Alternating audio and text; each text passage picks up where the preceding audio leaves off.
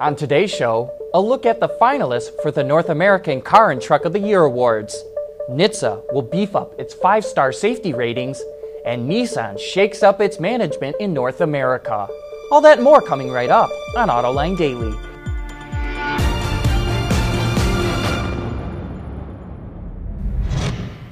This is Autoline Daily for December 9th of 2015.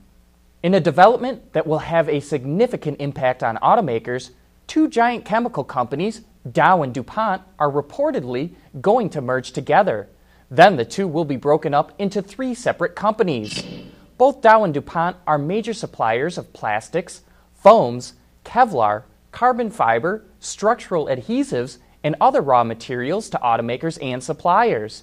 They have a long history of involvement in the auto industry.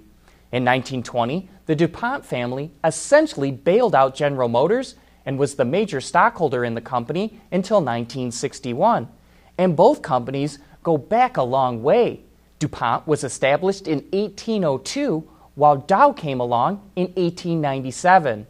While the two competed fiercely with each other, it is activist investors who are forcing the merger, saying that both companies should have better profit margins and higher stock prices. The National Highway Traffic Safety Administration wants to change its five star safety rating. To get a five star rating, the agency wants to include crash avoidance technologies, including pedestrian protection. A new frontal oblique test will be added to assess how well a vehicle protects passengers in an angled crash, plus a new full frontal barrier test to measure how well rear seat occupants are protected. The agency also wants to use new crash test dummies that provide more data on how a crash affects the human body and the rating system will start using half star increments to give consumers a better idea of which vehicles are safer. NHTSA wants to implement all of this by the 2019 model year. Tech companies like Google and Apple are falling in love with the automotive industry, and now Samsung is jumping in. Bloomberg reports it will focus on developing autonomous and infotainment components to boost its automotive side of the business. Last month, Samsung partnered with Audi to provide memory chips for dashboards, infotainment, and driver assistance features. It's not surprising to see why Samsung wants a slice of this business. The automotive semiconductor market alone is expected to generate nearly $33 billion next year. So, which vehicles are the finalists for the Car and Truck of the Year awards? We'll be back with the answer to that right after this. AutoLine Daily is brought to you by Bridgestone Tires, your journey, our passion, and by Dow Automotive Systems, breakthrough technologies for lightweight vehicles. The votes have been tallied, and the finalists are in for the 2016 North American Car and Truck Slash Utility of the Year Awards. On the car side, we have the Honda Civic, Chevrolet Malibu, and Mazda MX5 Miata while the truck slash utility finalists are the Honda Pilot, Nissan Titan XD, and Volvo XC90. The two winners will be announced on January 11th at the Detroit Auto Show, but we'd love to know who you think will take home the top honors. Just leave your guesses in the comment section below, and we'll see who deserves a pat on the back in about a month's time. Yesterday, we reported how Mercedes Formula One team is suing a former engineer for data theft before he left to join Ferrari. But now, not surprisingly, that engineer is getting left out in the cold. Ferrari says the engineer will not be joining the Italian team and never even had a formal contract with the company. Coming up next, John will be here to give you his insights into the latest management changes at Nissan North America.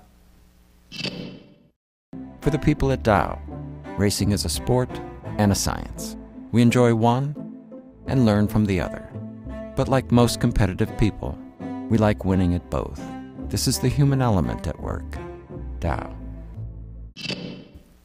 Earlier this morning, Nissan announced a significant number of management changes in its North American operations. Perhaps the most interesting change is that Nissan is moving Fred Diaz out of his position in charge of all sales and marketing and putting him in charge of a newly created division called North America trucks and light commercial vehicles.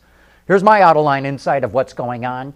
Despite a red hot market in North America and a slew of new products, Nissan has not gained any market share in the American market this year. Worse, sales of its commercial vehicles are down more than 6%. That includes the NV200, the NV, the Titan, and the Frontier. Fred Diaz was hired away from Ram to boost those sales. And now the company is creating a new business entity to put a laser like focus on trying to make that happen. But this is not exactly a promotion. Diaz will now report to an executive named Christian Meunier, who gets Diaz's old job and gets his former title of Senior Vice President. And this all has to do with Nissan's business plan called Power 88, which calls for a global market share of 8% and operating margins of 8%.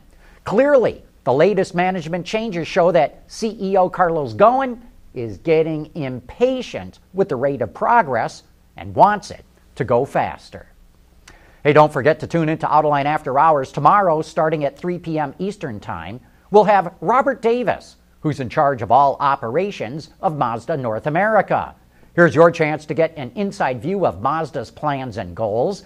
And if you've got any good questions you'd like us to ask him, shoot us an email, a tweet, or post it in the comment section of today's show notes. Then join me and Gary for some of the best gearhead insights into this business. But that wraps up today's report. Thank you for making Autoline Daily a part of your day.